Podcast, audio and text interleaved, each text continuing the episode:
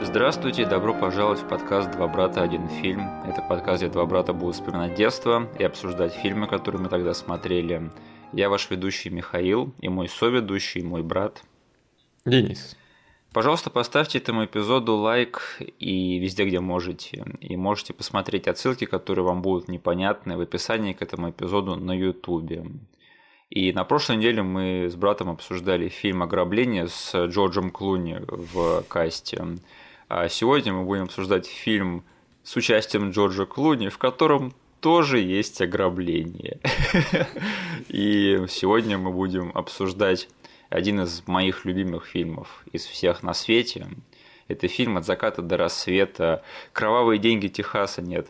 Э, э, «От заката до рассвета» первую часть, только фильм 1996 года. Это наш этот э, первый вампирский вестерн в нашем подкасте, да, первый представитель этого жанра. Так? Угу. И если что, существует целых три представителя жанра вампирского вестерна, насколько мне известно. Так, погоди, от закат до рассвета. Да. А, Нирдарк. Да.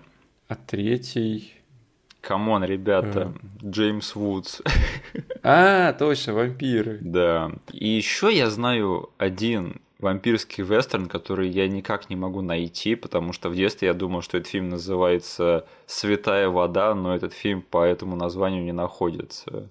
И все, что я помню, это что это был реально вампирский вестерн, то есть который происходил во времена вестерна. И там был момент, когда чувак выстрелил в вампира, и вампир такой в сердце, чувак, в сердце. И этот чувак выстрелил в сердце, убил вампира и такой в сердце. Блин, что-то знакомое. Да, я как-то видел э, третий акт этого фильма по телеку и с тех пор ни разу не видел его. Да. Ты помнишь какого-нибудь актера из этого фильма? Не, это был какой-то ноунеймовый фильм. Да. Блин, ну ладно. Э, это я так кидаю клич, в общем, в массы. Если кто-то узнает сейчас этот фильм по этому описанию, пожалуйста, киньте нам в комменты, а то мне все еще интересно. Да. А как же фильм, который очень хотел быть от заката до рассвета? Это тот дерьмовый-то, который про... Очень плохой, который... Который не «Ночь вампиров» или «Ночь вампиров» называется. Да, «Ночь вампиров», да. Это, короче, от заката до рассвета для дебилов. Фиг знает. Короче, я помню, что мы с тобой смотрели какую-то дичь. Да где два а криминальное чтиво персонажей были вампирами и типа шли по сюжету. А, господи, ты еще это дерьмо вспомнил? Легион живых мертвецов, что ли? Вот, точно. А, ну это совсем дичь. А Ночь вампиров ты, наверное, забыл просто, что это за фильм, и слава богу. Да. Ладненько, не будем слишком сильно отвлекаться, потому что я хочу в этот раз немножечко сменить ингредиенты в нашей формуле, потому что обычно я сюжеты фильмов а, описываю в середине нашего подкаста почему-то. А сейчас я хочу немножечко изменить эту формулу и начать с описания сюжета фильма. Что скажешь? Э, адекватное угу. решение? Да без проблем. Окей, тогда «От заката до рассвета» — это фильм про двух отмороженных братьев-преступников, рецидивистов, где один чуть более адекватный, да, а другой чуть менее адекватный.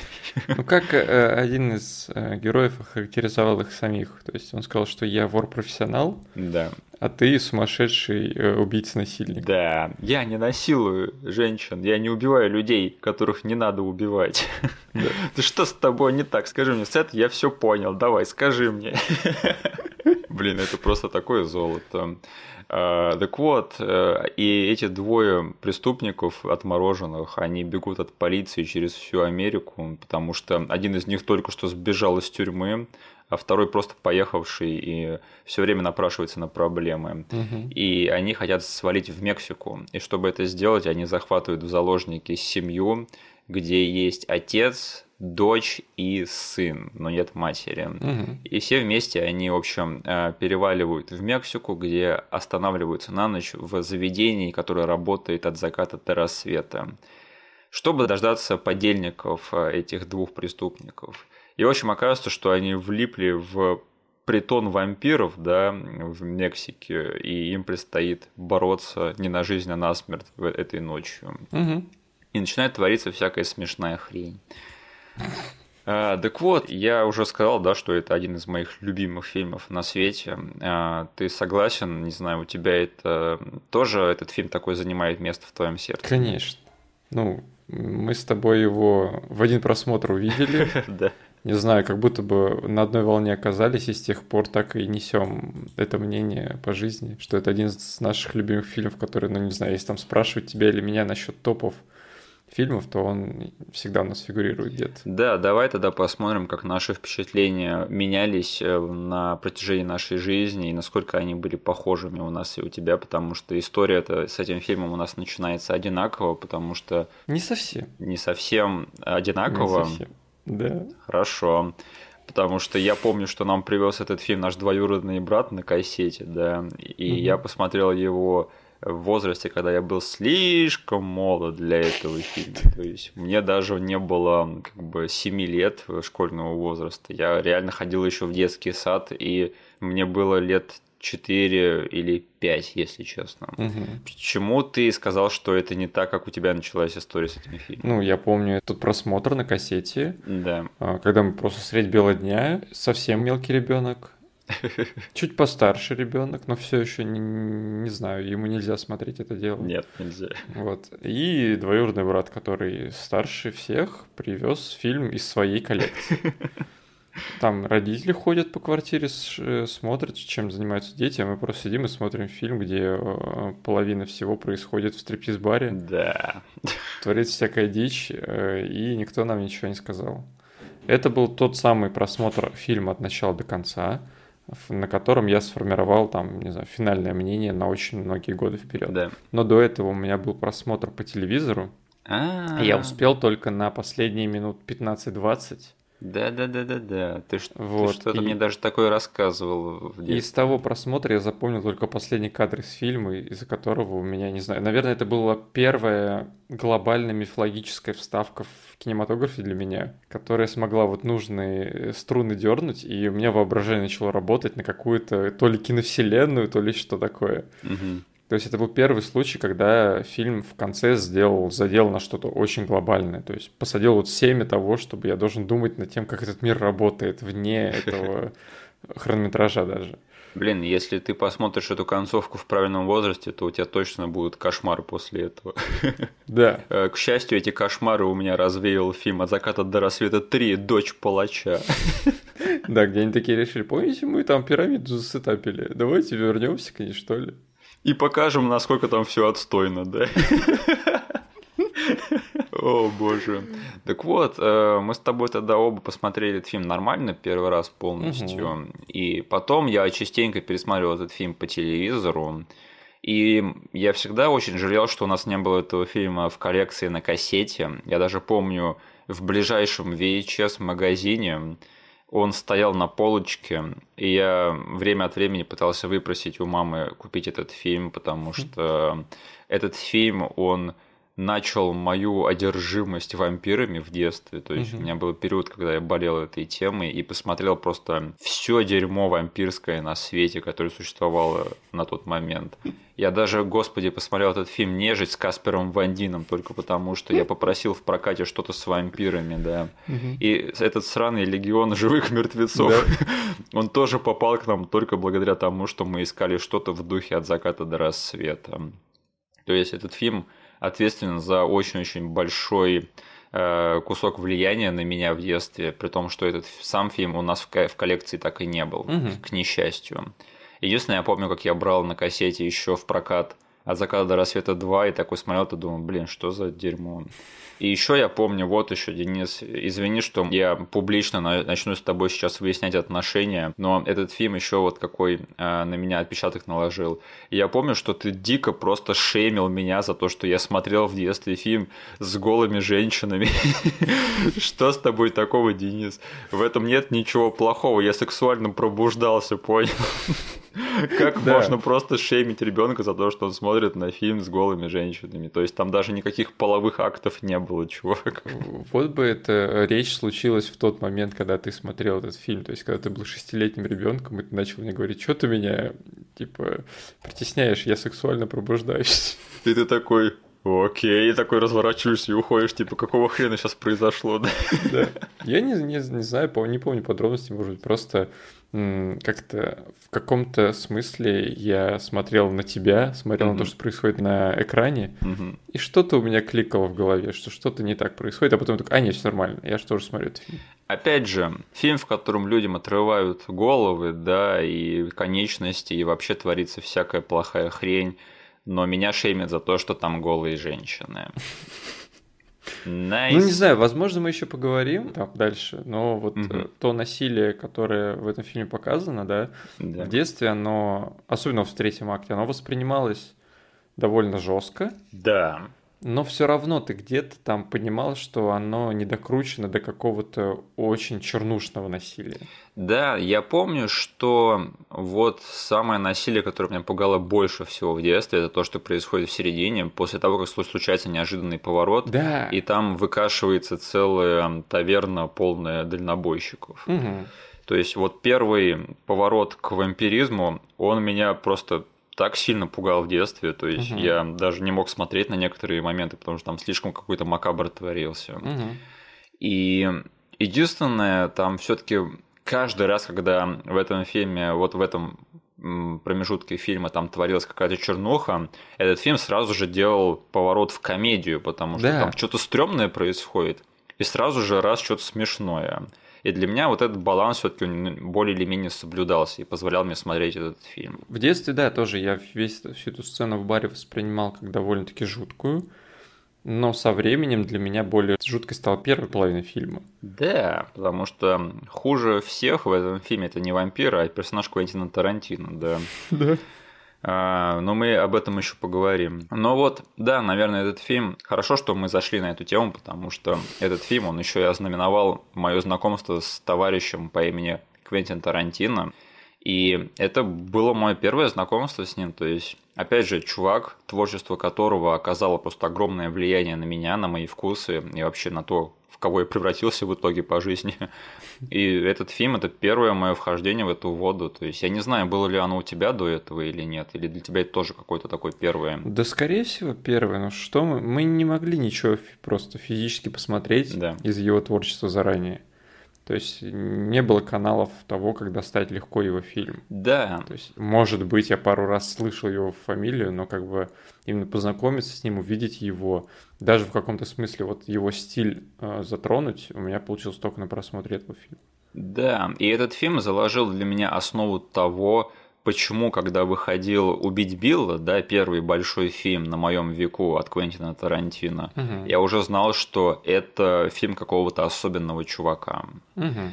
И уже после того, как я посмотрел «Убить Билла», я посмотрел все остальные его фильмы, которые были доступны на тот момент. Кроме Джеки Брауна, извините уж, это совсем для взрослых было на тот момент. И самое забавное, что вот посмотрев «Бешеных псов», «Криминальное чтиво», «Убить Билла», и потом уже вернувшись к «От заката до рассвета», да, угу. я посмотрел на этот фильм абсолютно другими глазами. Угу. Потому что в детстве, я всегда, когда смотрел этот фильм, я всегда ждал вторую половину этого фильма, когда начинался весь вампиризм. Да.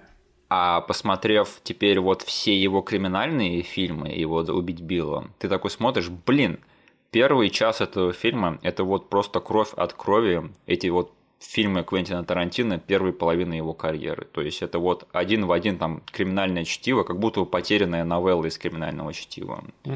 Но согласись, я сейчас немного, вот пока не отошли от этого момента, согласись, это все-таки чистейших Тарантино, но Родригес-то тоже э, чувствуется во всем этом. То есть э, его стиль прослеживается, несмотря на то, что как бы мы сейчас говорим, что первый час это Тарантиновщина. Да, этот фильм это снял все-таки в итоге не Квентин Тарантино, он сыграл в нем одну из главных ролей, написал сценарий, но он его не снял. Снял его Роберт Родригес, mm-hmm. наш любимый говнодел теперь уж, но раньше был великим режиссером, который. Да, и самое забавное, на мой взгляд, это что этот фильм он превращается окончательно в фильм Роберта Родригеса, как только главный главные герои переезжают в Мексику. Да, это круто. Да, и мы об этом еще точно поговорим. Я просто хотел сказать сейчас, что мне настолько как-то согрело сердце то, что есть еще вот этот вот сокрытый фильм Квентина Тарантино в качестве вот этого первого часа, потому что вот таких фильмов, как он снимал в 90-е, он больше не будет снимать, да, потому что, ну, эпоха ушла. Угу. Но тут есть такой небольшой джем, типа вот этот вот первый час, потому что там вот настолько явно видно, э, что это написал Квентин Тарантино, что это просто его темп повествования, его стиль э, написания сценариев, потому что он пишет сценарии такими э, большими кусками, то есть у него фильмы состоят как будто бы из нескольких короткометражных фильмов. Угу. И тут это очень чувствуется. И, господи, даже вот главные герои, Сет и Ричи Гека, они же, блин, даже выглядят как бешеные псы, да, и Джулс с Винсентом. То Да? есть вот э, пиджаки и белые под пиджаками. Ну, это Мгм. же и со стволами еще в камеру. Ну, все понятно. А, да, и мы сказали, что Тарантино написал сценарий э, к этому фильму. Так вот, как это получилось на самом деле? Там же есть еще второй парень указанный, да? Да, Роберт Курцман. Мгм. Так вот, э, знаешь, как это все получилось-то на самом деле интересно? А, Помнишь э, спецэффект в фильме Бешеные псы, когда там бедному копу Марвину Нэшу отрезают ухо, да? Да. Мистер Блондин, и который танцует еще под Stuck in the Middle with You. Мгм. Блин, я столько сейчас отсылок накидал, я так замучаюсь все это прописывать вообще. Просто скину на кинопоиске бешеные псы, вот там и смотрите все. Так вот, у Квентина Тарантино у него был очень скромный бюджет на его первый фильм «Бешеные псы», и поэтому он попросил Роберта Курцмана сделать этот спецэффект за то, чтобы Тарантино написал сценарий для него и для его студии по спецэффектам, чтобы показать, насколько крутая у них студия. Что? Да, Вот это сделка века, блин. то есть там такая вот витиеватая история. То есть э, Тарантино пишет сценарий, который покажет весь шоу-кейс э, того, что, на что способен э, Роберт Курсман и его студия по спецэффектам, а тот взамен делает вот этот спецэффект с ухом. Мгм. Э, Интересная тема. Очень. И самое смешное, я уверен, ты об этом не знал, это что Роберт Курцман, он всерьез собирался снимать этот фильм, то есть быть его режиссером. Мгм. И он даже снял а, тестовый трейлер к нему с а, Джо Пилата в роли Сета. Мгм. И его можно пойти посмотреть на Ютубе. Ну, это ты добавишь в отсылки. Да, да. Если что, Джо Пилата – это тот чувак, который в «Дне мертвецов» играл капитана Роудса. Мгм. Помнишь этот отмороженного капитана из фильма Джорджа Да. Ромеро, который все время на всех орет? Который мемный такой чел, да? Да, когда его в конце раздирают зомби э, того фильма, он кричит там «Э, «Подавитесь, козлы, подавитесь».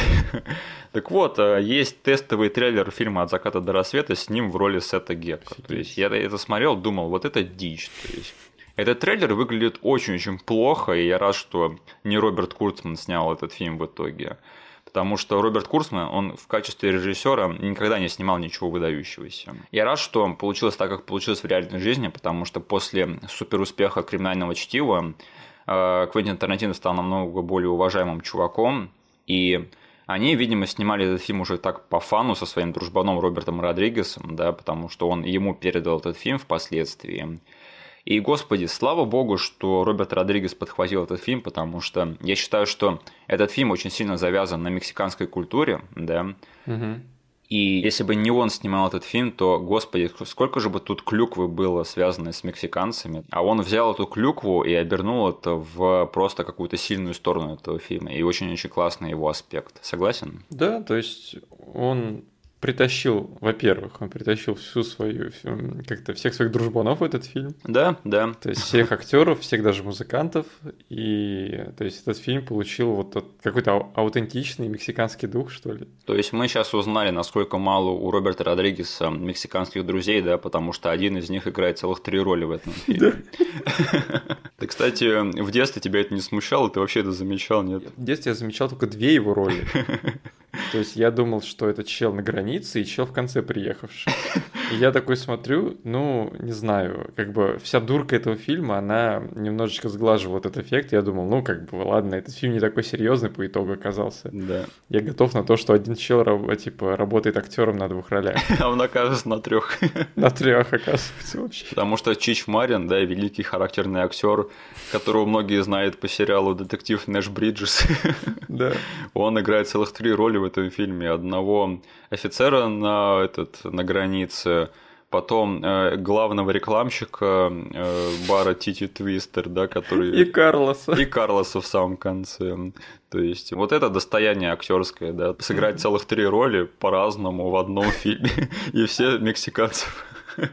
Да, ну еще Дэнни Треха приятно видеть в этом фильме, да. А, Том Савини в роли секс-машины. Да. Чувак по имени секс-машина. Я никогда не, не устану поражаться этому. Это был любимый персонаж всего нашего класса в школе. Потому что у него был ствол между ног. И потому что у него было такое имя. Отлично. Не знаю, тогда э, хлеб не корми, дай молодежи попроизносить слово секс лишний раз. Слушай, Том Савини вообще молодец, да, то есть он вообще-то специалист по спецэффектам, да, да. и то, что он так вообще беззапарно влился в роли еще экшен роль. Угу. Блин, вот что значит ветеран войны во Вьетнаме вообще. Слушай, я вот что хотел еще сказать на тему того, что это э, фильм Тарантино, который снял Роберт Родригес. Это что, на мой взгляд, вот знаешь же, э, в 90-е там было несколько фильмов, связанных с Тарантино, которые не снял Квентин Тарантино, да потому что он какое-то время распродавал свои сценарии. Я помню фильм, который снял, кажется, Тони Скотт «Реальная любовь». Настоящая любовь. Настоящая любовь. Реальная любовь это рождественский рамком британский да, да, да. с Хью Грантом, который танцует. Там вроде сценарий был этого Квентин Тарантино. Да, да. Ну и еще один, один из наших тоже любимых фильмов, который написал, но не снял Квентин Тарантино. Какой? Оливер Стоун снял его. А, этот э, прирожденный убийца. Да, да, да. Одна из лучших ролей Роберта Дауни младшего. Угу. Так вот, э, на мой взгляд, это что Роберт Родригес лучше всех снял фильм по сценарию Квентина Тарантино. Это я не говорю, что «Прирожденный убийца» и «Настоящая любовь» — это плохие фильмы, но они просто для меня не фильмы Квентина Тарантино. То есть они теряют вот его изюминку. А Родригес, возможно, потому что Тарантино сам принимал большое участие в съемках «От заката до рассвета», он лучше всех уловил вот именно стилистику Тарантино и при этом успел снять еще и свой фильм. Я с тобой тут соглашусь, и там, не знаю, со своей стороны добавлю ко всему, что ты сказал. Мне кажется, это еще из-за того, что Тарантино, угу. он дружил с Родригесом. Да. Не дружил с Тони Скоттом и с Оливером Стоуном. То есть у них не было вот этого коннекта, да. который позволял бы, не знаю, прислушиваться, возможно, к каким-то вещам. Или Квентин Тарантино просто хотеть добавлять что-то по части советов во время производства.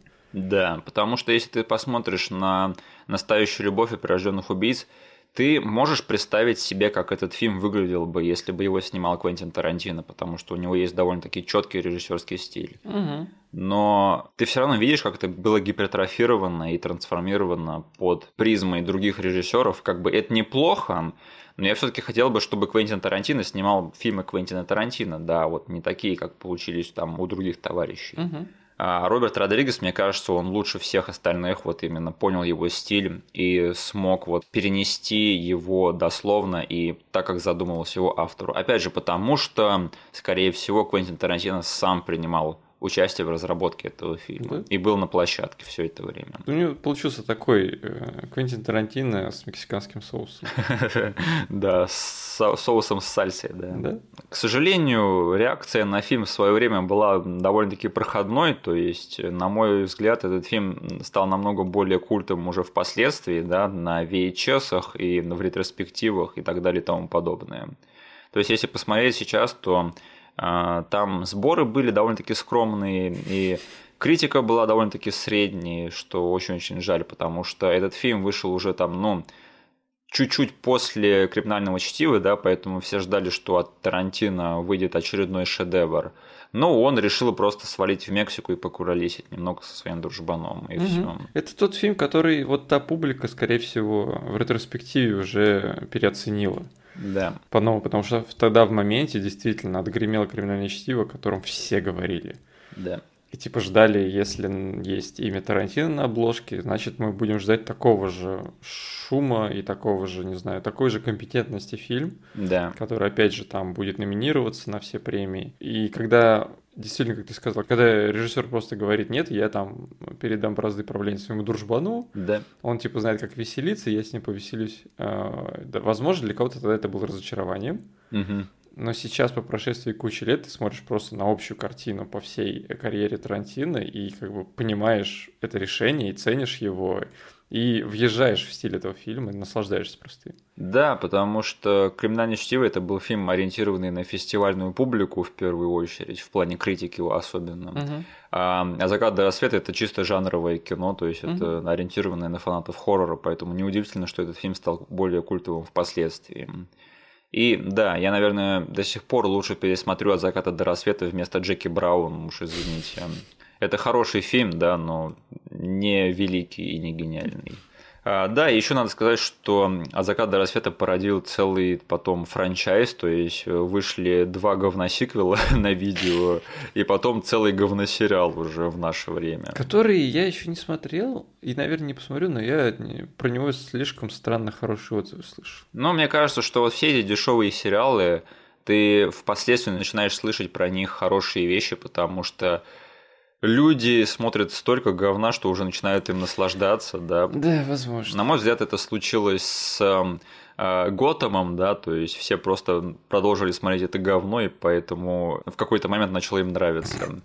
А, И это случилось с очень многими дерьмовыми сериалами, поэтому мне кажется, что «Закат до рассвета» то же самое, и я не собираюсь смотреть этот сериал вообще ни разу. Я именно поэтому до сих пор не дошел до него, потому что, да, есть какая-то пачка хороших отзывов в инете, но, блин, опыт других сериалов мне показывает, что что-то лучше как-то сэкономить время и не смотреть его. Просто хочу, наверное, все-таки выразить большой комплимент создателям этого сериала, потому что они умудрились высосать целый сериал из фильма, который там на 50% происходит за одну ночь. Да. Это надо постараться, чтобы так выдавить какую-то корову, да. Там причем не один сезон же, да? Там сезона 3 или 4. Да. Единственное, этот э, сериал, он сделал звездой вот эту вот актрису, которая снималась еще в Бэйби Драйвере, вот эту вот э, латиноамериканочку. Да, да, которая там... а, Играет Сельму Хайек, С, с да. Джоном Хэмом тусила. А, Да, да, да, да, Да. все правильно. Ну, а не в сериале от заката до рассвета, да. Да, да, да. Слушай, у тебя есть какое-нибудь мнение насчет видеосиквелов от заката до рассвета?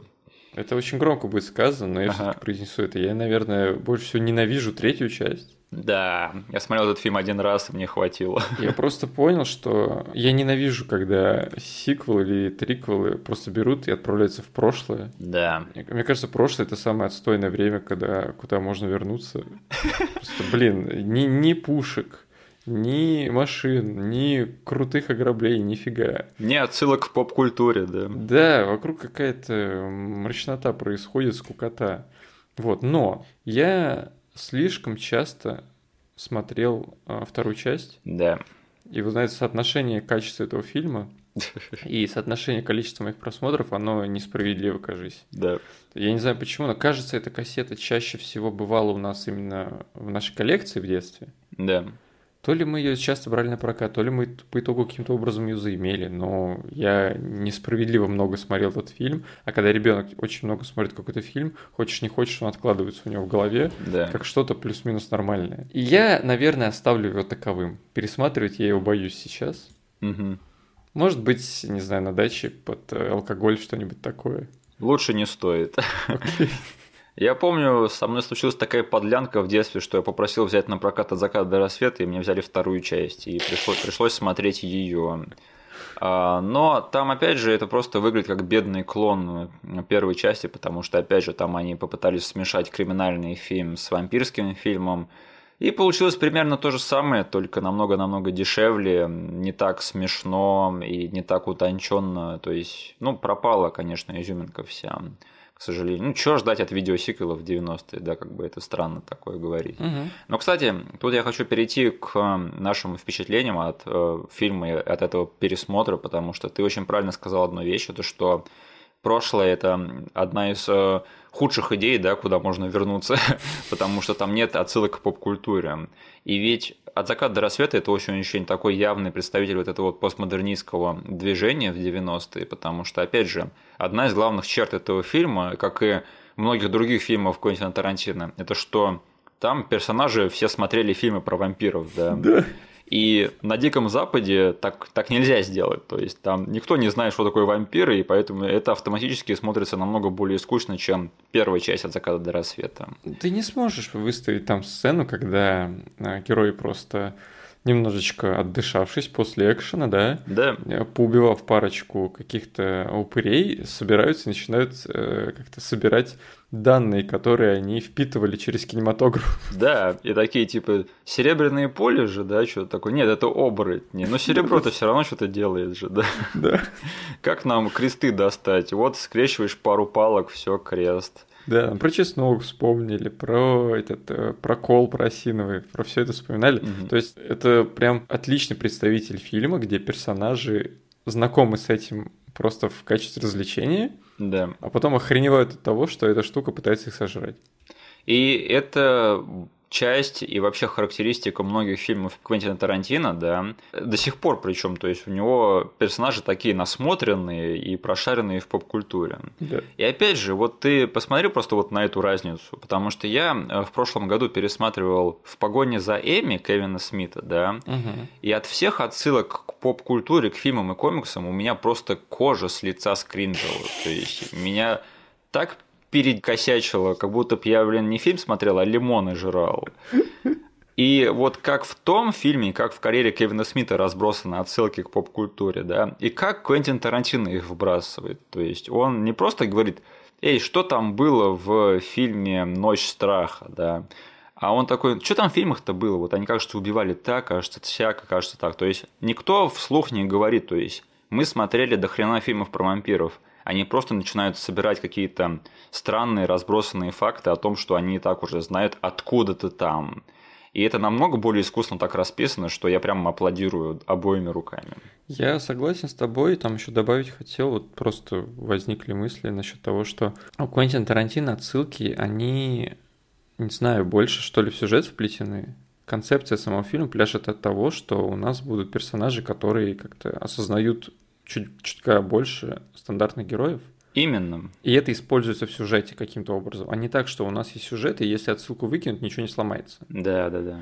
Вот такие отсылки действительно они вызывают э, чувство кринжа, и ты просто воспринимаешь это как будто автор просто хотел сказать нам «я знаю это», я подмигиваю вам, вы тоже молодцы, что знаете. Но как бы сюжет от этого ничего не выигрывает. Да, и именно поэтому фильмы Тарантино сохранились намного лучше, чем фильмы Кевина Смита, потому что, опять же, фильмы одного из них превратились просто в одну бесконечную отсылку, да, то есть, если Да. ты смотришь Джей Молчаливый Боб перезагрузка, то это не фильм, да, это просто полуторачасовая отсылка к лучшим вещам.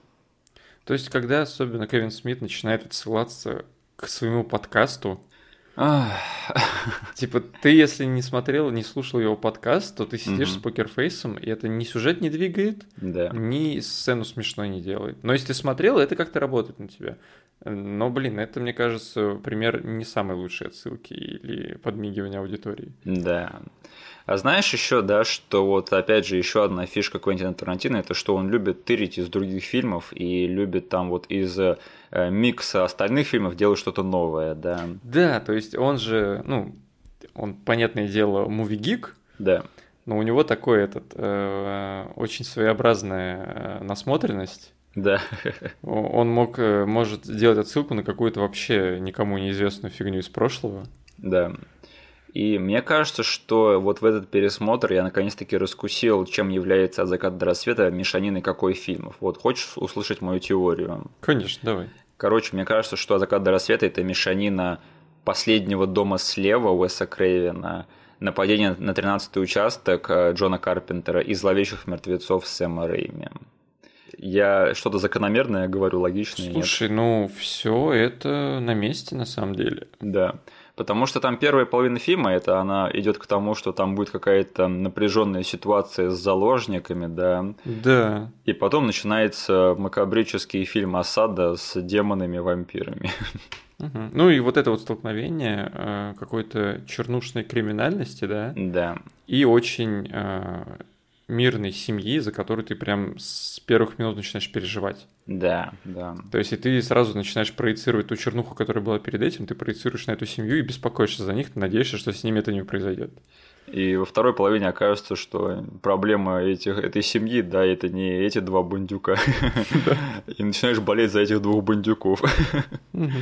И мне кажется, что на самом деле вот эта вот игра с жанрами, потому что, опять же, в этом фильме очень четкое распределение, да, где там есть первая половина и во что она превращается во второй половине. Угу. Это, это аспект этого фильма, это его главный плюс и его главный минус, если посмотреть на этот фильм объективно, то есть не моими замыленными обожанием к этому фильму глазами, а вот чисто с критической точки зрения. Угу. Давай поговорим про то, почему это все-таки, на мой взгляд, играет на руку этому фильму. Во-первых, мне кажется, что этот фильм, как ни один другой жанровый фильм на моей памяти, он бросает вызов представлениям о том, что такое протагонист в фильме. Угу. Потому что в первой половине этого фильма Сет и Ричи, они, по сути, злодеи этого фильма. Да. То есть ты боишься их, и ты боишься того, что они сделают с этой семьей, которую они берут в заложники. Угу. И как только эта угроза уходит на второй план, ты автоматически начинаешь за них болеть. То есть, и ты чуть-чуть потихонечку болеешь за них и в первой половине, да, потому что, ну, фильмы про гангстеров это не в новинку, да, и как бы харизматичные гангстеры это тоже круто. Угу. Но как бы в плане сюжета они однозначно антагонисты в первой половине. И они становятся частью протагонистов во второй половине.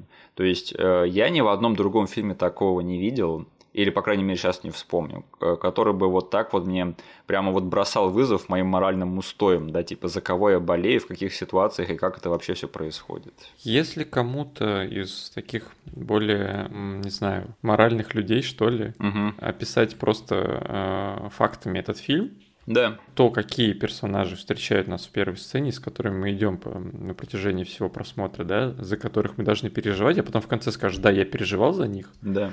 то без всего вот этого кинематографичного языка, без всех этих тональных шифтов и прочего-прочего, этот человек, буквально опираясь на факт, на факты, скажет, что ты просто больной псих. Да. Ты как бы не должен этого чувствовать. Но в чем достижение этого фильма, там, и вот этих двух ребят с известными фамилиями, то, что они смогли накинуть всего остального, помимо этих фактов, что заставляет тебя за них болеть. Да. Что, блин, даже самый вот отмороженный чел в этом фильме Квентин Тарантино, да? Да. И в какой-то момент тебе все-таки жалко его, когда убивают. Да. То есть тебе даже жалко не его, тебе жалко его брата, который да, чуть, да, да, чуть более есть... такой, умеет думать головой вместо того, чтобы думать ни, ни о чем. Плюс, э, как бы, я вот в детстве пропускал вообще мимо ушей всю эту ситуацию, там, как они вообще оказались на свободе. Да, да, да. Потому что суд был над э, Сетом. Да. А по сюжету, как бы, получается, сумасшедший брательник, он ворвался на заседание и вызволил прям с заседания своего брата. То есть начал шмалять там в судей, да, в присяжных. Я вообще почему-то в детстве не представлял себе. Я думал, что они просто два чувака, сбега... сбежавших из тюрьмы. Да. Но сейчас, наконец, я, прислушавшись к новостному выпуску, понял, что я просто начал представлять, господи, да это же такая дичь там творилась. Да. То есть сам по себе Квентин Тарантино в этом фильме сумасшедший. И он в один момент просто понимает, окей, я же должен вызвать своего брата из тюряги, я просто явлюсь на заседание суда. Гениальный план. Да, просто средь белого дня утащу своего брата из тюрьмы. И то есть это добавляет небольшой уровень вот их братской любви. Да. Потому что Сет весь фильм делает скидки своему брату, несмотря на то, что какую дичь он творит. Да. Еще и за то, что он настолько типа ценит вот любовь брата к нему, что он просто взял, ввалился в суд, вытащил его прям из-под стражи, и свалил с ним в Мексику. Да, и это отличный просто моральный конфликт и моральная динамика между двумя, двумя персонажами, потому что они и братья. Да? И Сет очень сильно осуждает своего брата за все его поступки, не поддерживает его, но в то же время он очень сильно ему должен за то, что он теперь на свободе. Да, и, и он еще так по-наивному, то есть очень такой матерый э, рецидивист. Да. Он порой сваливается вот в эту наивность, когда в самом начале даже фильма он произносит фразы вроде, э, что мы сейчас доберемся с тобой до Эль Рей. И все будет хорошо. И да. всей вот этой дичи чернухи не будет, ты наконец-таки станешь нормальным. Он, он, скорее всего, понимает, что этого не будет. Да. Скорее всего, он где-то внутри понимает, что его брат ментально сломан. Да. Но он все равно надеется, что вот это вот какая-то, знаешь, этот э, Neverland какой-то. Да, да, да. Куда мы доедем, и все будет хорошо, мой брат будет э, в порядке. Ну, кстати, давай тогда немножечко углубимся в этот момент, потому что в конце этого фильма выживает только Сет и Кейт, да? Э, Джульет Льюис. Угу. И эти персонажи, они немного выделены в первой половине этого фильма, потому что Сет все надеется на то, что у него с братом все будет хорошо, его брат образумится, и все будет как бы как в сказке. Угу. А Кейт в первой половине фильма, она надеется, что ее отец вернет себе веру, Да. И как бы все будет, опять же, как до смерти их матери. Потому что у ее брата, у нее нет арки. То есть он просто какой-то там, ну, совсем-совсем второстепенный персонаж, да. Угу. И смотри, по итогу-то Вера отцу Кейт, она возвращается, да, по ходу Мгм. этого фильма, он становится снова верующим священником. А Ричи, он как бы, ну, по сути, находит мир, примирение какое-то, да, потому что он, его наконец-то избавляет от всех страданий. Да, то есть э, они избежали вот того, что Сет с ним приедет в этот Эль Рей, Да, и он поймет, что нифига подобного. Мой брат как был э, долботрясом, так и остался, и типа он будет творить эту творить ту же самую дичь. И как бы единственный способ найти ему вот этот вот покой да. — это смерть. То есть эти оба персонажа, они в каком-то смысле получают всего того, что они хотели в первой половине, да, Мгм. но платят за это очень-очень большую цену. Да, и по пути еще кучу всего э, нахватываются. То есть это, по сути, такая очень-очень кровавая и жесткая история, какое-то искупление всего, да. и грехов, и вины. И то есть через нее проходят только люди, которые, не знаю, то ли верили в себя, то ли верили в других. Вот Мгм. как-то тут какой-то точно есть какой-то скрытый смысл, до которого нам еще не докопаться. Я скажу так, что вот если ты заставляешь в первой половине фильма э, болеть за таких людей, которые там вот в первой же сцене поджигают бедного чувака, да, еще расстреливают его. Да, который действительно ничего не говорил. Да, да. Он им это даже говорит после того, как они его ранят, да, и собираются убить. Нет, он ничего не говорил, он не сигналил тому копу. И э, потом они еще женщину убивают, рейнджера убивают. То есть вот за таких подонков, если ты хочешь, чтобы зритель болел, то тут очень-очень важны актеры. И тут я хочу сказать, что, господи, Джордж Клуни рулит. Как же жалко, что он так редко сейчас играет по-настоящему плохих парней. Э, Это была его первая главная роль в кино, то есть до этого он играл только в сериале «Скорая помощь».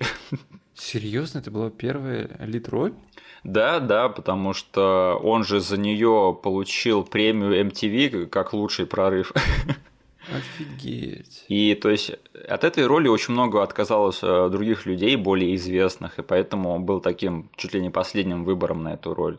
И ты прямо смотришь, как он в процессе этого фильма становится звездой и прямо тащит на себе всю эту картину. Я так просто обожаю его в этом фильме, и мне кажется, что это даже мне роли его нравится вот в таком стиле, даже больше, чем когда он играет вот таких вот обаятельных преступников в стиле Дэнни Оушена. Мгм. Потому что впоследствии мы уже говорили, да, что как бы Джордж Луни именно такие роли всегда и станет играть. Мгм. Но вот когда он играл именно крутых засранцев, то есть которые прям все такие байронические, то есть э, это у него просыпается в нем прямо какая-то новая сторона Джорджа Клуни, на мой взгляд. Блин, я не знаю, почему я до этого ни разу не пытался поставить этот фильм в хронологию вот этой вот карьеры Джорджа Клуни, да? Да, да, да. Ну, действительно, это же логично. У него до этого были только сериальные роли. Но это его первая главная роль, и то есть Да. Этот фильм, по сути, сделал его звездой в свое время. То есть Да. этот фильм возвел его в статус э, звезды класса А, потому что он доказал, что он может тащить на себе целый фильм. И, черт возьми, я был так рад, когда я узнал, что э, мой любимый убийца вампиров из «От заката до рассвета» это, оказывается, еще и Бэтмен. Да. И когда я смотрел «Бэтмен Робин», первый раз мой первый фильм про Бэтмена, я просто охренел. Жалко, что я всю жизнь не могу смотреть на этот фильм через призму своих глаз в пять лет. Не, Джордж Клуни офигенен в этом фильме. Прям, ну, с первой же сцены, Да. когда он начинает говорить, как себя вести этому продавцу. Да. Как он описывает, что типа ждет их в- при разных сценариях. Как- Это еще, знаешь, плюс помноженное на приемы Родригесовские, чисто кинематографичные, они добавляют вот этой вот игре Джорджа Клуни несколько вот баллов. Да, он в одинаковых пропорциях как бы и опасный, и ты его боишься, но он в то же время очень обаятельный и очень-очень Мгм. крутой. И это очень-очень шаткий баланс, на мой взгляд. А, слушай, как тебе актерская работа Квентина Тарантино в этом фильме? В роли отмороженного брата Сета Ричи Гека. Э, Мне кажется, небольшая отмороженность по жизни самого Квентина Тарантино, она помогла ему влиться в эту роль. Мне кажется, в некоторых моментах Квентин Тарантино здесь сыграл самого себя. Когда к нему подходит Сельма Хайек, да, и пихает Да. ему свою пятку в рожу. И ты такой начинаешь думать, этот чел написал сценарий, сам себя снял в роли, где единственному персонажу ногу в рот засовывают. Да, Ха. то есть это один из не- нескольких моментов в этом фильме, когда персонаж Квентина Тарантино таращится на чьи-то ноги. Да. Поэтому, как бы, я увидел Квентина Тарантино в этой роли, и он меня ни разу не выбивал из атмосферы всего этого дела. А ты знаешь, ты знаком с грустной историей актерской деятельности Квентина Тарантино, нет? Нет. Ну, в общем, вся фишка в том, что Квентин Тарантино еще с молодости хотел быть успешным актером. А. Да, он же даже был эпизодическим актером в разных фильмах еще до того, как у него выстрелили бешеные псы. Угу. И там даже есть фильм, где он сидит одетый под Элвиса в толпе Элвиса в каком-то фильме. я, скину в отсылке этот момент.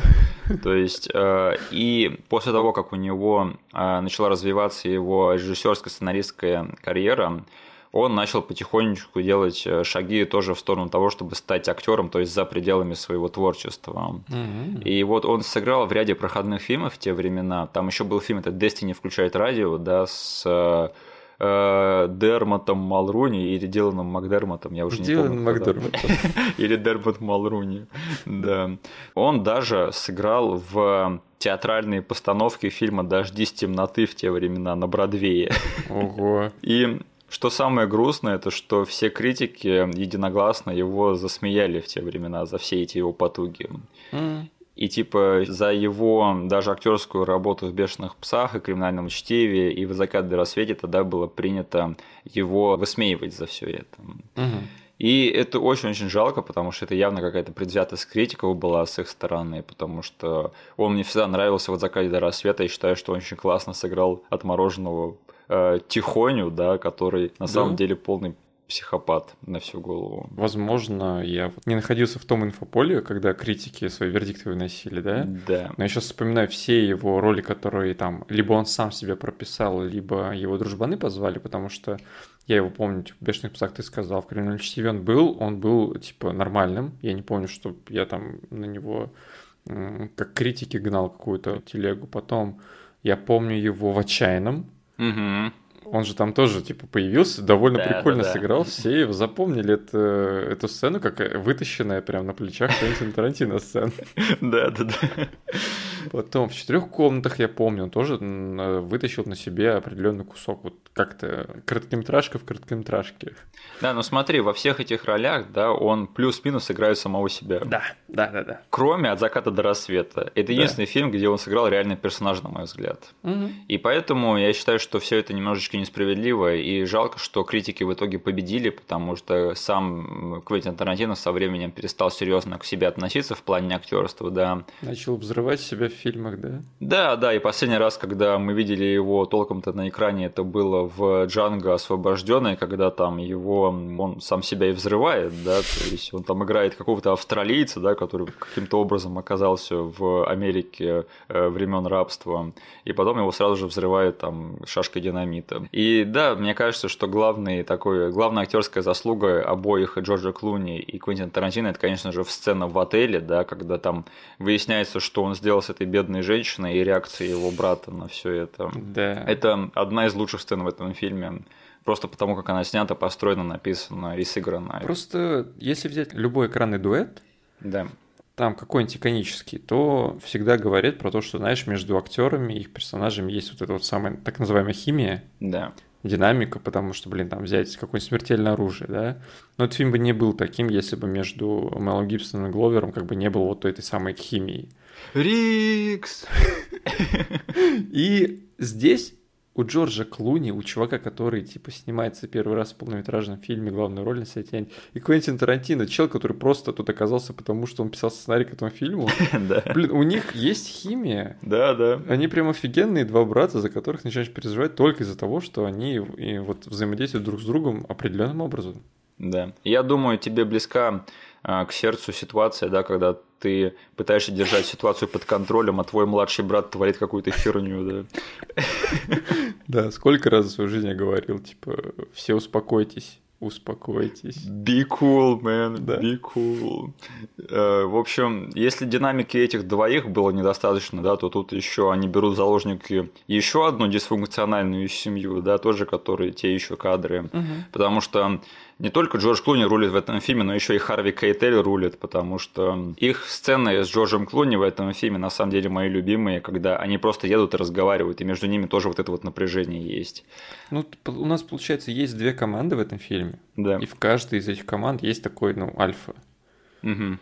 То есть э, тот, кто рулит. И они до этого, когда не встретились, то есть отец командует всем, что происходит в семье, Сет пытается рулить все, что, все, что происходит в его семье. Да. И тут как бы две вот этих команды сталкиваются, действительно у них начинается динамика. То есть, понятное дело, у одного из них большую часть времени есть пистолет в руках. Да. Но а, Харви Кейтель, он все это время как бы этот пистолет ему вообще не указ. Если ему есть что сказать, он скажет. И э, со временем Сет начинает его уважать за это. Да. То есть он выигрывает его уважение. Вот это круто. Блин, а, не, Харви Кейтель, он, конечно, приносит этому фильму вот определенную престижность. И опять же, вот эта вот сцена, когда они едут в их фургончике, да, и разговаривают первый раз по душам. Мгм. И там вот это вот такая... Чувствуется, что они нащупали вот эти два актера, что происходит между ими, их персонажами. Потому что там, типа, э, Джордж Клуни спрашивает очень-очень такие личные вопросы, да, и Харви Кейтель отвечает на них из вежливости, и потому что, типа, у него ствол в руках. Мгм. И там видно, что вот он делает это именно из-под из палки. Это так круто на самом деле. Мгм. Но сам Сет тоже балансирует на грани того, что как бы ему можно, что дозволено, и что типа куда лучше не заходить. Мгм. Да, вдвойне забавно, что на этом фоне такого прикольного разговора Да. во второй половине автобуса происходит вообще какая-то психоделичная фигня, Да. когда типа один персонаж, возомнив себе какую-то дичь, пытается найти как-то ниточки э, и как-то подход и продолжить эту психоделику по отношению к, ре- к персонажу Джулиет Льюис. Да, то есть э, в этой сцене взрослые с взрослыми, да, а дети с детьми Да-да-да. сидят. Блин, это великолепно. А, Слушай, а, Джулиет Льюис играет Кейт в этом фильме. А, Я так понимаю, этот, э, хоть и не понравился фильм «Прирожденный убийцы» Квентина Тарантино, наверное, Джулиет Льюис ему понравилось в том фильме, да, что он Мгм. сделал, решил сделать ей такой поклон и позвал ее играть в этом фильме. А, слушай, тебя не смущало возраст э, этого персонажа и этой актрисы и их соотношения друг с другом? Да не совсем. А то она тут говорит, что типа ей еще 21 нет, да. Да. Но я-то знаю, что Джулиет Льюис, скорее всего, была постарше на тот момент. Ну, не знаю, для меня, я как в детстве запечатлел этот образ, а в детстве я воспринял ее действительно как э, подростка. Мгм. Ну, то есть, блин, не знаю. Я во многих фильмах в детстве э, воспринимал взрослых людей как подростков. Эх, Голливуд. Э, Голливуд работал на это очень усердно, и я сдался в один момент и понял, окей, ладно, в школе учатся 30-летние чуваки. Вот. Да. Но в детстве я запечатлел ее как подростка, и сейчас даже вопросов не задавал к этому. Зато на свой возраст выглядит ее брат, да, то есть этот сын, Да. который почему-то азиат, то есть мне всегда казался немножечко притянутым за уши. Э, Самое странное, да, что этот актер, он как бы из ниоткуда и потом опять пропал в никуда. То есть это так странно. И я пытался выяснить а вообще, как этот чувак оказался в этом фильме и куда он потом пропал. Мгм. Я ничего так и не узнал. Мгм. То есть, мне кажется, что этот чувак главный вампир этого фильма, а не все мексиканцы в этом баре. Ладненько, тогда давай немножечко попробуем зайти с критической точки зрения, то есть э, снимем наши розовые очки и поговорим про то, почему вот эта вот смена жанров на в середине этого фильма. Почему это еще и главный минус этого фильма, и почему это может сыграть против него. Ну, как, как я понимаю, именно с этой стороны заходили критики этого фильма в те годы. Э, Да, да, скорее всего. То есть я даже не могу их сильно-то винить, если так-то подумать. Потому что, на мой взгляд, э, главный минус этого фильма в том, что его первая половина, она слишком хороша. Продолжай, у меня есть что сказать, да. Там слишком хорошее столкновение характеров, слишком хорошая динамика отношений, слишком хорошее развитие персонажей, слишком крутой саспенс, слишком круто все написано. И так жалко, что в середине этого фильма это все немножечко выбрасывается в сторону и начинается какой-то трэш. Потому что они слишком сильно пытаются убедить зрителя в том, что это будет криминальный триллер, потому что там же даже вот в новостях появляется Джон Сексон, да, из фильма Да. «Кошмар на улице Вязов», и Да. ты думаешь, что все это во второй половине к чему-то сведется. а потом раз, и этот фильм превращается в другой фильм в середине. И очень-очень резко сворачивает, без всяких предпосылок, без всяких намеков, а просто на ровном месте. Оттуда э, из ниоткуда выпрыгивают вампиры, и этот фильм становится про это. И там, опять же, один из этих братьев погибает довольно-таки быстро, да, и опять же жалко, потому что это была интересная динамика э, персонажей. И этот фильм превращается в чистый экшен, да. Что скажешь? Э, у меня как? Я начал смотреть этот фильм. Давным-давно его не пересматриваю. И я первую половину смотрел и понимал, блин, эта половина стала настолько круче с моего последнего пересмотра. Да. Я просто сидел, и у меня вот невзначай начали появляться мысли, и я помнил об этом, э, об этом свиче в жанре. Да. Как только, типа, они переедут границу, этот фильм поменяет жанр. Я помнил об этом. И я смотрел на первую половину, думал, блин, как же все тут круто, как же все тут по-тарантиновски. И боялся действительно, что вторая половина для меня не сработает этот раз. Да. И я хочу сказать, что она все равно для меня сработала. Да, да, потому что она все равно хорошо сделана. Да, это другой фильм, но все равно это другой хороший фильм. Угу. То есть тут уже дело в том, что кому-то может стилистика не зайти, потому что действительно как бы ну, из криминального триллера он превращается в мексиканский цирк. Вот. Но если вы любите мексиканский цирк от Роберта Родригеса, то как бы вам терять нечего. Вы просто получите два фильма по цене одного. Да. Персонажи все те же самые. Никто из них, там, не знаю, по щелчку пальцев не меняется в другого персонажа или какого-то придурка. Да. Они все так же. То есть это все те же самые крутые персонажи, просто реагируют на дичь вместе с вами. И, блин, я обожаю фильмы, которые меняются так сильно. То есть они тебя пытаются обдурить, и у них это получается. Да. Особенно, когда фильм тебя очень компетентно убеждать в том, что он другого жанра на самом деле. Да, да. Но и я также вижу, у кого-то действительно могут возникнуть там претензии к тому, что если ты обожаешь криминальные триллеры, ты смотришь компетентно сделанный криминальный триллер, и он готов вот прям попасть к тебе сразу в пантеон твоих любимых фильмов, Да. а потом появляется дичь, которую ты не очень любишь, потому что, знаешь, вот у всей этой м- канители с э, вампирами, как ты уже сказал, у них есть вот этот вот дешевый трешовый налет э, зловещих мертвецов. Да, да. И ты это не выкинешь из этого фильма. И ты должен смириться. Тебе либо это нравится, либо нет. И очень легко, как бы, такому фильму не зайти к определенной аудитории. И их трудно винить, да, потому что да. я не могу винить людей в том, что им слишком сильно понравилась первая половина, потому что она реально очень хорошая. Да. Но вторая половина, она немножечко на любителя, но тоже хорошая. Угу. Но еще я также все-таки не могу не оценить смелость создателей, потому что, опять же, помнишь, мы с тобой говорили, насколько был бы лучше хищник, да, если бы вырезать оттуда первый момент, где Да. там прилетает эта тарелка. И слава богу, они не вставили в закат до рассвета там сцену в начале этого фильма, пролог, Блин, да. это, это заруинило бы для меня очень много в этом фильме. Да, да, а этот фильм, он просто вот реально берет без всяких предпосылок на ровном месте и превращается в другой жанр. То есть, ну, это надо иметь смелость, чтобы так сделать, и надо быть Мгм. уверенным в себе фильмейкером, чтобы так сделать. Мгм. И а, опять же, есть фильмы, которые постепенно превращаются в другой жанр, как тот же «Хищник», да. А этот фильм, он просто вот, ну, по щелчку пальца реально это делает. Мгм. За один кадр буквально, то есть без всяких предпосылок. Там вот эта Сельма Хайек, она раз сидит обыкновенная, а потом раз превращается в какую-то э, крокозябу. Ну, блин, я все-таки понимаю, что это немножечко а, такой пагубный подход к этому делу, не пагубный, а порочный даже. Мгм. Но и не могу не оценить смелость создателя этого фильма. Это слишком очень круто То есть сделано. иногда бывает в кинематографе проскакивают эксперименты, да, Да. которые вот не укладываются в определенные правила кинематографа, да, то есть Да. Вот мы с тобой как-то обсуждали, что если ты делаешь тональный shift, то ты можешь сделать это из ниоткуда, и все оскорбятся от этого, и поставить низкие оценки. То есть все критики скажут, блин, этот фильм неумело обращается с, вот, с материалом, с тоном этого фильма, ну, как бы своего эм, фильма. Да.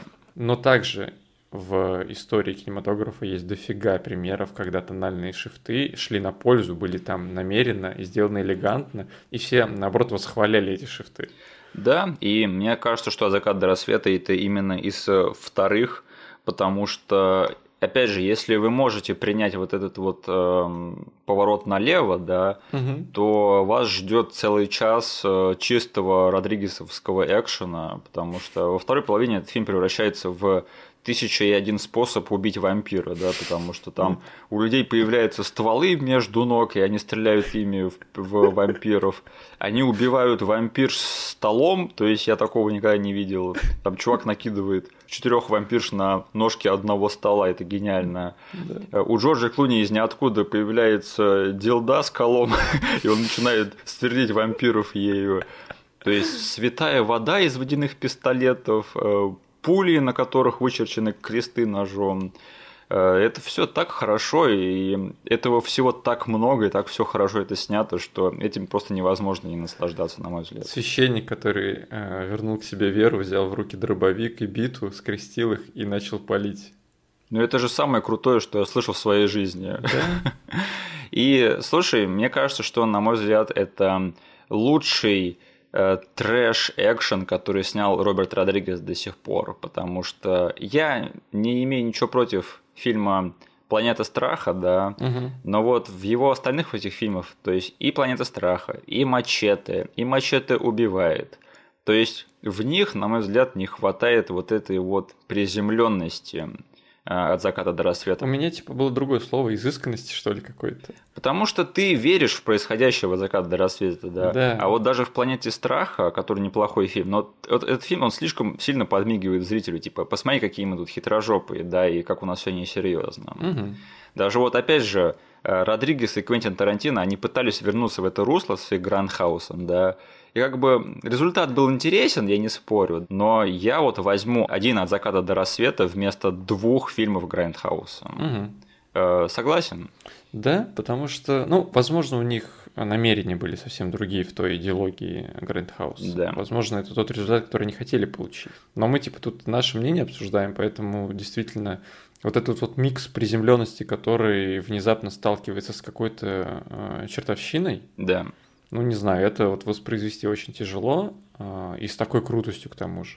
Ну, у них получился просто те же самые ингредиенты, по сути, в Грайндхаусе, только замешанные да. не так а, изысканно и намного более размазанно. То есть, да. И поэтому получилось два ну, нормальных, но все таки в каком-то смысле недофильма, к сожалению. Угу. Да, но вторая половина этого фильма, она тоже по-своему шикарна, потому что то, что там творится, это не описать словами, это просто надо видеть. А, и этот экшен, опять же, Роберт Родригес всегда умел снимать экшен, у него этого не отнять. И опять же, я скучаю по временам, когда он снимал экшен вживую еще, и как бы не угу. ленился, и все еще мог что-то сделать крутое. Блин, тут и там вот просто вспоминаются сейчас хайлайтные моменты, которые по олдскульному сняты еще и таким ремесленником Родригесом, да, который прям он же там и любит и за камерой постоять, и музыку написать, да? Да. То есть он не чурается того, что просто если ему нужно э, снять сцену, где герой Джорджа Клуни просто бьют кулаком в лицо, да. он скажет, мы это снимем так, что и мы ударим это, не будем убирать камеру, у него, короче, зубы с кровь вылетят изо рта.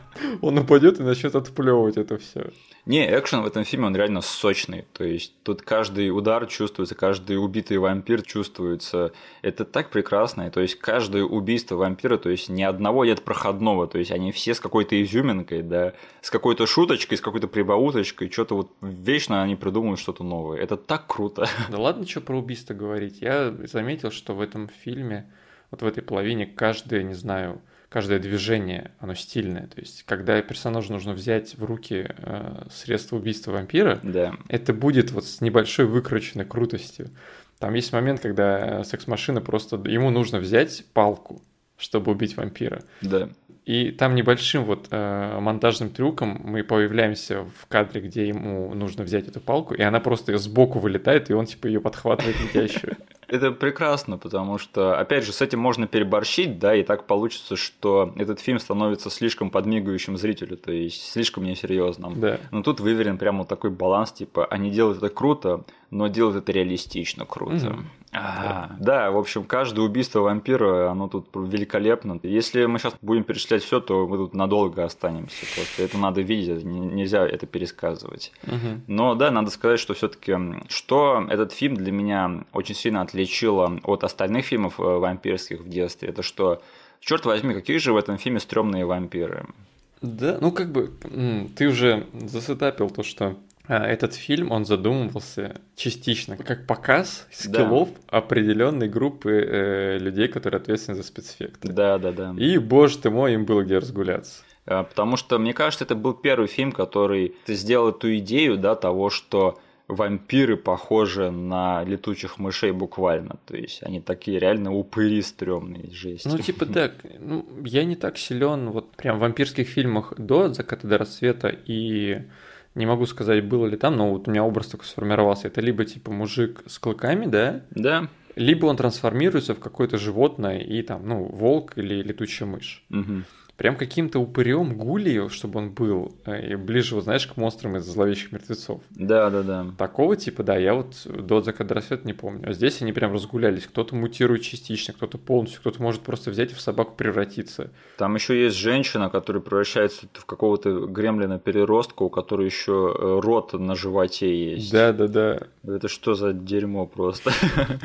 Там, кстати, есть удаленная сцена с этой женщиной, которая откусывает своим животом чуваку башку. Офигеть. И Квентин Тарантино попросил удалить это из фильма, потому что ему было плохо на это смотреть.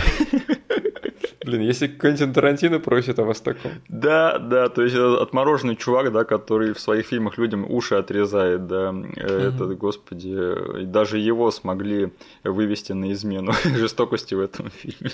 Да, эти вампиры, они меня еще в детстве пугали, и им такие рожи просто сделали еще. То есть у них даже не клыки, а у них там какие-то вот такие летучие мышиные э, морды прямо. Это, это так стрёмно выглядит. Да. Я так скучаю по реально стрёмным дизайнам в мире кино, если честно. Да, такого давно не было. Угу. И да, мне кажется, что вот этот фильм-то нежить, да, с Каспером Вандином, они потом очень серьезно стырили дизайн вампиров из «Заката до рассвета» в их дерьмо-фильм. Продолжаешь вспоминать этот фильм? Он никак меня не покинет, да. Невозможно вымыть изо рта привкус того фильма. В общем, да, что я хочу сказать, это что, подводя итог небольшой, это что «Закат до рассвета» – это просто отличное сочетание двух великих творцов в расцвете их сил. То есть просто угу. лучшее из обоих миров. Да. Ну что ж, переходим к нашим любимым моментам. Давай. А, во-первых, вообще весь саундтрек этого фильма и Тито и Тарантула это просто легендарное. Угу. То, что привнес Роберт Родригес в этот фильм, потому что Квентин Тарантино, он бы не додумался при, принести в этот фильм своих дружбанов мексиканских, да, Тито и Тарантула. У Квентин Тарантино получилось за годы работы над своим фильмом сформировать, знаешь, типичный тарантиновский саундтрек. Да. Это всегда типа разные песни, но ты знаешь, что он какую-нибудь такую одностилевую дичь найдет, старую, никому неизвестную, и сделает из нее опять культовые песни, да? Да, да. И слава богу, у этого фильма получилось зайти вот со стороны мексиканского музыканта. То есть Родригес, он сам же шарит в музыке. Да. И я думаю, тут как бы, слава богу, они отдали вот, возможно, выбор всего саундтрека ему. Возможно, там Тарантино немножечко помогал, но тут ну, чувствуется, что вот реально Родригес со своей стороны зашел. Потому что до сих пор, мне кажется, вот наиграй где-нибудь вот этот вот первоначальный мотив After Dark, да, угу. это у людей сразу же оргазм из ушей да. Это же просто великолепно. И опять же, музыка это такая большая часть этого фильма. То есть, вот весь этот танец Сальмы Хайек, да. Но, блин, это был бы не тот фильм без этого. И то есть, да. этот фильм просто ставится на паузу. То есть это, эта сцена, она по сути не несет в себе никакой сюжетной функции, но ты просто сидишь и охреневаешь от атмосферы того, что происходит. Как снято, блин, как э, с точки зрения музыкальной поставлено. Сельма Хайк прекрасно, просто да, в то есть, самом соку. Не знаю, там вот э, реакции на лицах героев, угу. это ровно те же э, лица, наверное, у людей в кинотеатре, которые сидели смотрели. Почему из фильмов пропали музыкальные номера? Почему в фильмах больше не танцуют, не пляшут, не поют? Ну, ну почему? Мы так все это любим, черт возьми. Еще вдвойне круто, что они нарративно подвели э, группе, которая есть в этом месте, да? Да. И что эта песня не просто играет там как, как саундтрек, она звучит в мире этого фильма. Да. И там в один момент я просто сижу, качаю головой в такт, Потом показывают мне, как Квентин Тарантино сидит в баре и качает головой со мной. Господи, как же это круто ощущается. Монтаж, вот оно что. А, слушай, а ты можешь сходу назвать имя персонажа Сальмы Хайек? Нет. Сантанико Пандемониум. Да, то есть я в детстве тоже, вот, когда Дэнни Треха ее представляет, я такой, окей, он сказал что-то мексиканское. Да. И я сейчас тоже такой, окей, он, он все ту же мексиканскую тему гонит, я не запомню это никогда. И вот еще один очень крутой момент сочетания режиссуры Роберта Родригеса и музыки в этом фильме. Это когда они заходят в бар первый раз. Да. И это все снято одним пролетом, то есть там заходит сет такой говорит, вот это мое заведение в моем стиле, да и камера отплывает от него, показывает всю дичь, которая творится в баре, там кто-то пляжет, голые тетки танцуют, кто-то дерется, да. Потом эта камера подлетает к Тита и Тарантуле, и они поют куплет из этого фильма. Не, не куплет, mm-hmm. а строчку из него. Песня там играет Angry Cockroach, и там типа да. в этой песне немного текста. И они э, поют именно одну из немногих строчек этого, этой песни. Да. И эта камера идет дальше. То есть так оттаймлить сцену под эту песню. И там, по ходу этой сцены, эта песня, она продолжает возвращаться именно на этих строчках. Угу. То есть это настолько круто все выверено. Я когда это смотрел, думал, блин, вот были еще времена, когда Родригес не обленился, а, то есть когда он не стал полагаться на зеленые экраны, да, и дерьмовую графику. А, какой же был хороший режиссер, черт возьми. Да. Я еще хочу вспомнить более лайтовый, изящный момент. Это когда наши герои вот как раз-таки выезжают из этого реалистичного триллеровского мира. Да. И с точки зрения кинематографического языка нам показывают подъезд к этому бару. Под Зизи Топ. Камера да. смотрит э, внутрь салона этого дома на колесах. Да. Э, мы начинаем слышать первые аккорды саундтрека Зизи Топ. Да. И лица э, Харви Кейт или Джорджа Клуни, они э, окроплены красным. Да. То есть нам как бы намекают, все, чуваки, тут уже начинается совсем другое. Блин, вот это вот цветовое решение, оно работает на уровне вот сюжетного повествования, что как бы все, сейчас начнется кровавая баня, чуваки, готовьтесь. Мне кажется, что-то похожее было в первом Джонни Уике, да, где там первые 15 минут это просто какая-то драма про чувака, который угу. там э, горюет по своей жене и нянчится с щенком. И когда после нападения там про Джона Уика начинает говорить, что типа какой он крутой, да, угу. и показывает монтаж того, как он там приходит к себе в подвал, начинает там э, пол долбить. Да. Там происходит примерно то же самое, то есть там контраст становится намного более сильным, и угу. э, саундтрек переключается с одного стиля на другой. То есть, блин, жалко, что такое редко бывает в нормальном жанровом кино. Угу. Так, а далее. Э, Джон Хоукс в роли продавца, то есть еще до того, как он стал престижным актером, характерным и начал получать номинации на премию Оскара. Он еще тогда был великолепен. Да. Если что, э, Джон Хоукс впервые поработал с Робертом Родригесом в фильме «Гонщики». Это, кстати, еще был первый раз, когда Сельма Хайк поработала с э, Робертом Родригесом. Mm-hmm. И я, когда смотрел этот фильм, думал, блин, Джон Хоукс просто великолепен, он всегда был великолепен, он там очень классную роль играет. Он вот в роли этого продавца в начале фильма, это просто... Ты его не забудешь, короче. Mm-hmm. Этот персонаж вызывает просто весь спектр эмоций за, свое, там, за свои пять минут этого фильма. Так, а, слушай, помнишь момент, когда мы первый раз видим, что у секс-машины между ног там ствол, да? Да. А, помнишь, э, там сидит такой чувак с длинными волосами, у которого он выхватывает пивом? Да. Так вот, этот чувак это Грег Никотера, мастер грима, который работал над этим фильмом. И mm-hmm. он потом проставился тем, что ходячие мертвецы очень сильно пиарились насчет того, что у них грим типа будет делать студия Грега Никотера. Так что это очень известный гуру по спецэффектам. Я этого раньше Прикольно. не знал. Ну, то есть, грубо говоря, сидел один э, чувак со спецэффектами, э, знакомый, и интерактировал с другим. Да, там, если почитать, на самом деле, там много кто вот из этих вот э, людей в баре, да, это какие-то там интересные чуваки. Я не стану перечислять их всех, но то, что Грег Никотер, это вот один из них, это интересно на самом деле. Угу. А, да, еще пару моментов, которые, опять же, я вот а, сколько пересматриваю этот фильм, да, все время замечаю в нем что-то новое. И в последний раз тоже было что-то такое. Опять же, я охренел с того момента, когда после первой мясорубки они начали баррикадировать э, двери и окна. Угу. И я там смотрю, там в одном кадре они заделали дырку чужими э, ногами и руками. Я такой смотрю на это, Господи, что это за дерьмо? Зачем мне это показывать? То есть это настолько чернушный момент, и он настолько невзначай тут в этом фильме. Я такой, о господи, это я что увидел сейчас то, что я увидел, это ужасно. Да, на VHS-ках из-за разрешения мы ничего не могли разглядеть. Денис, я смотрел этот фильм в кинотеатре, и я все равно его не заметил тогда, только сейчас. А я вот, я смотрел его все это время на VHS, да. и, наверное, это был мой первый просмотр в HD. Угу. И я заметил тоже такую вот фигню, которую в низком разрешении фиг заметишь. Когда убивали персонажа Дани Треха, да Там есть момент, э, когда э, он сгорает, но его глаза остаются лежать. А его убивают на бильярдном столе. Да. И его два глаза катятся каждый в свою лунку. Да, да, да, да. То есть просто 10 очков. Так, а, сейчас зайди в чат, я тебе кое-что скину, что я тоже заметил а, первый раз. Я тебе специально там провел черту, чтобы а, ты не отвлекался. Пожалуйста, обратите внимание на экран, кто слушает это на Ютубе. А, Денис, тебе не кажется странным, что там в баре вампирском есть лишний предмет, нет? Что это? Это камера? Это чувак сходит со стедикамом. Но тебе для Ютуба нужно будет немножечко еще подредактировать этот кадр. Я знаю, я этим займусь, да, чтобы наши слушатели тоже не отвлекались, да. А, да, жалко, что они не вплели это в повествование, что там не было чувака, которого вампиры убили бы камерой. Ну, знаешь, это э, как-то, скорее всего, на VHS мы из-за формата 4 на 3 вообще не видели этот кусок экрана. Ну, конечно, то есть э, на VHS вообще хрен что разглядишь, если это не крупный план актера, да.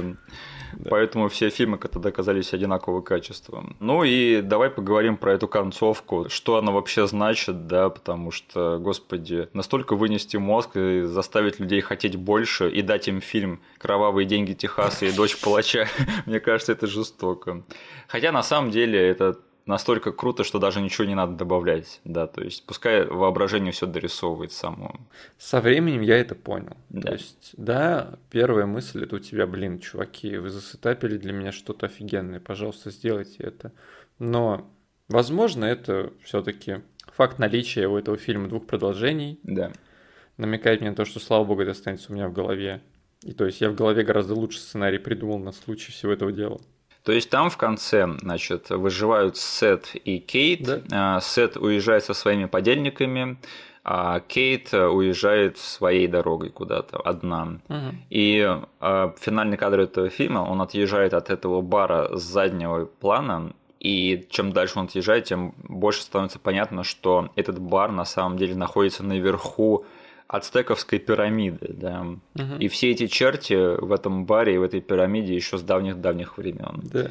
И их, скорее всего, в этой пирамиде еще дохренища. Да. Угу. Там как бы еще вниз уходит пирамида, и такой кратер из э, старых э, э, грузовиков, машин, мотоциклов, то есть свалка такая всего, что тут осталось от жертв.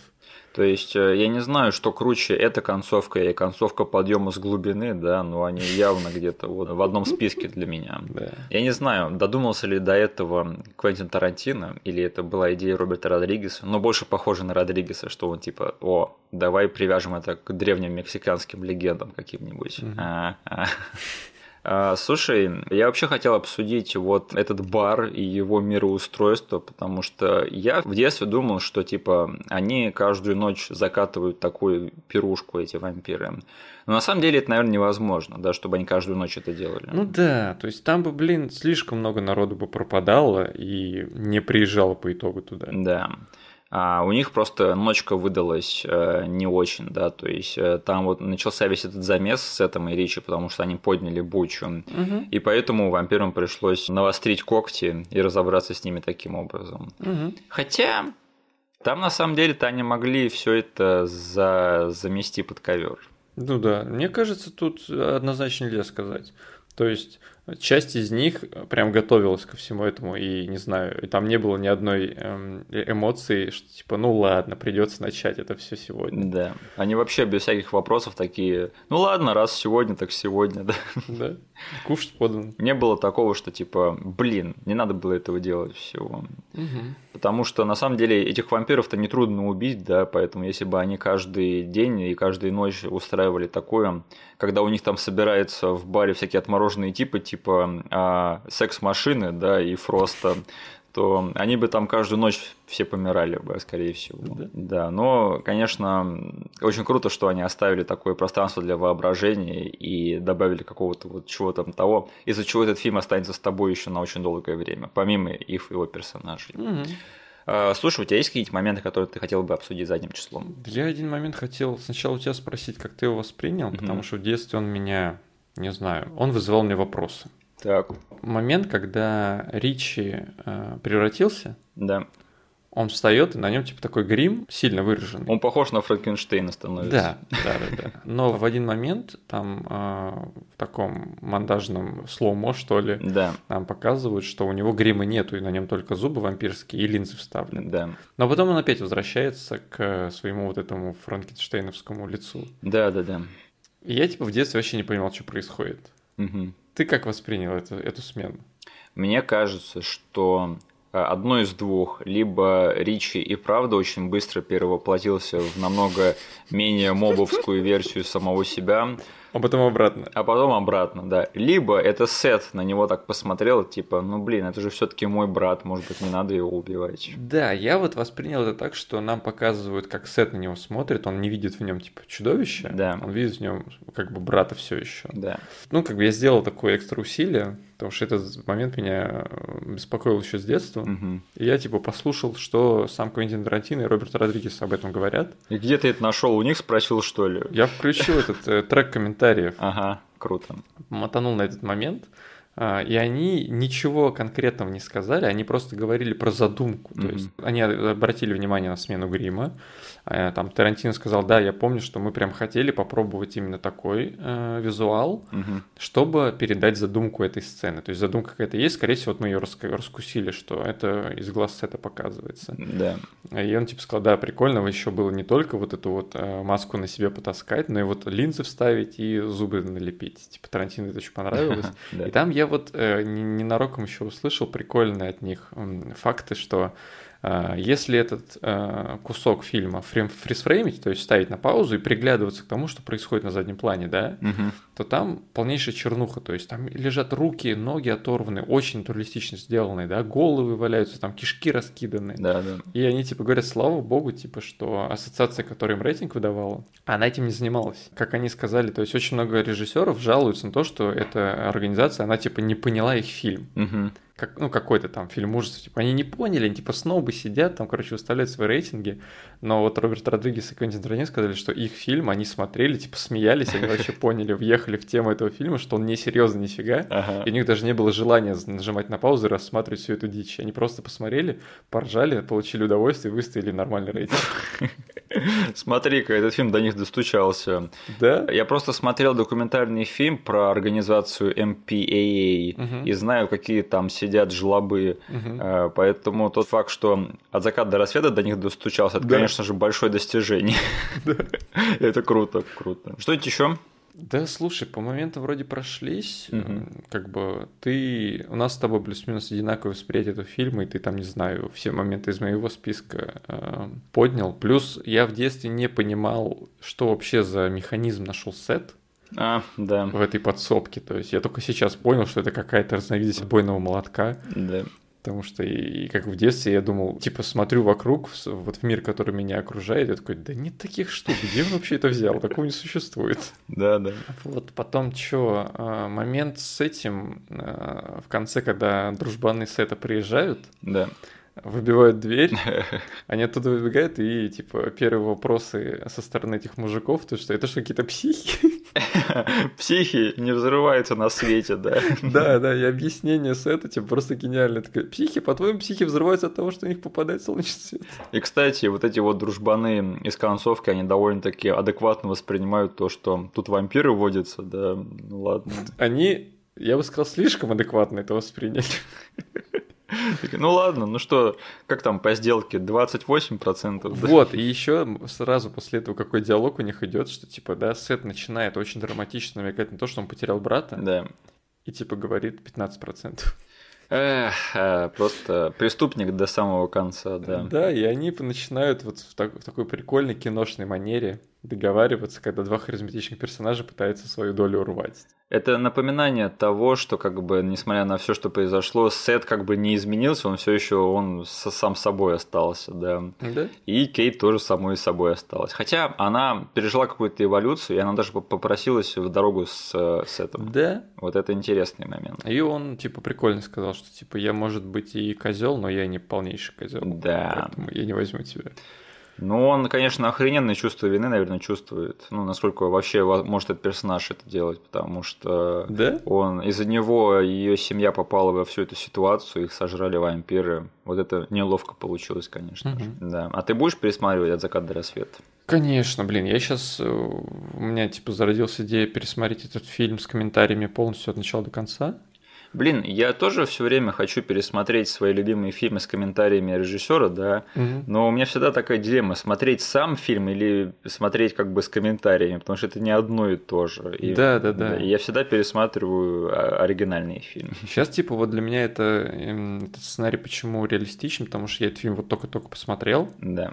и мне не нужно сейчас восполнять вот э, именно по фактам этот фильм, какие-то свои пробелы. Я его только посмотрел, и сейчас просто должно лайтово зайти с комментарием. Главное время найти. Мне кажется, что все дорожки комментариев к разным фильмам должны выпускаться в форме подкастов. Вот это было бы совсем другое дело. Прикольно. Не надо смотреть фильм, можно просто слушать. Да.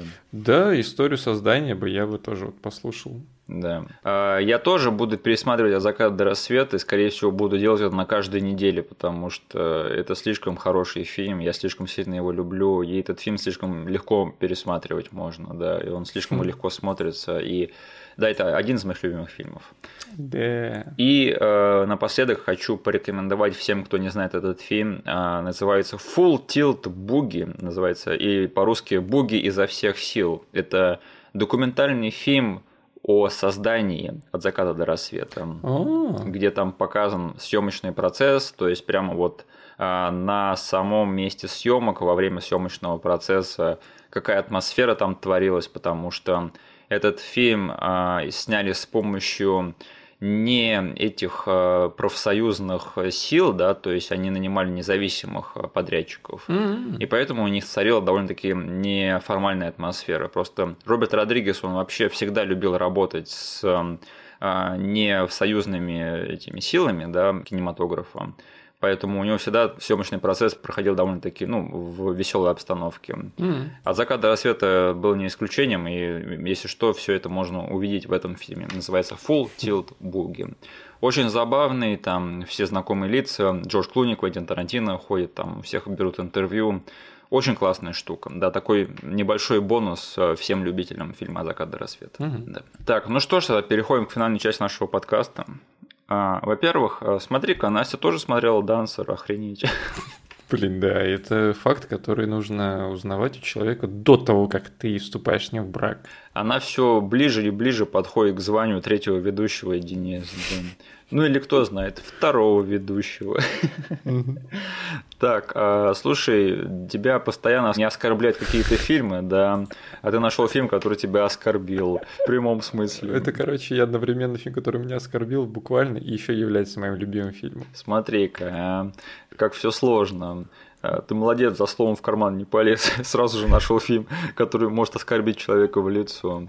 Да. Ну, Денис, тебя фильм «От заката до рассвета» оскорбил или не оскорбил? Меня оскорбил. Вот и славно. Я думаю, я должен буду про каждый фильм говорить, да, оскорбил ли меня или нет. Мне кажется, за весь наш подкаст тебя оскорбил ровно один фильм. Это был фильм «Динозавр». Да?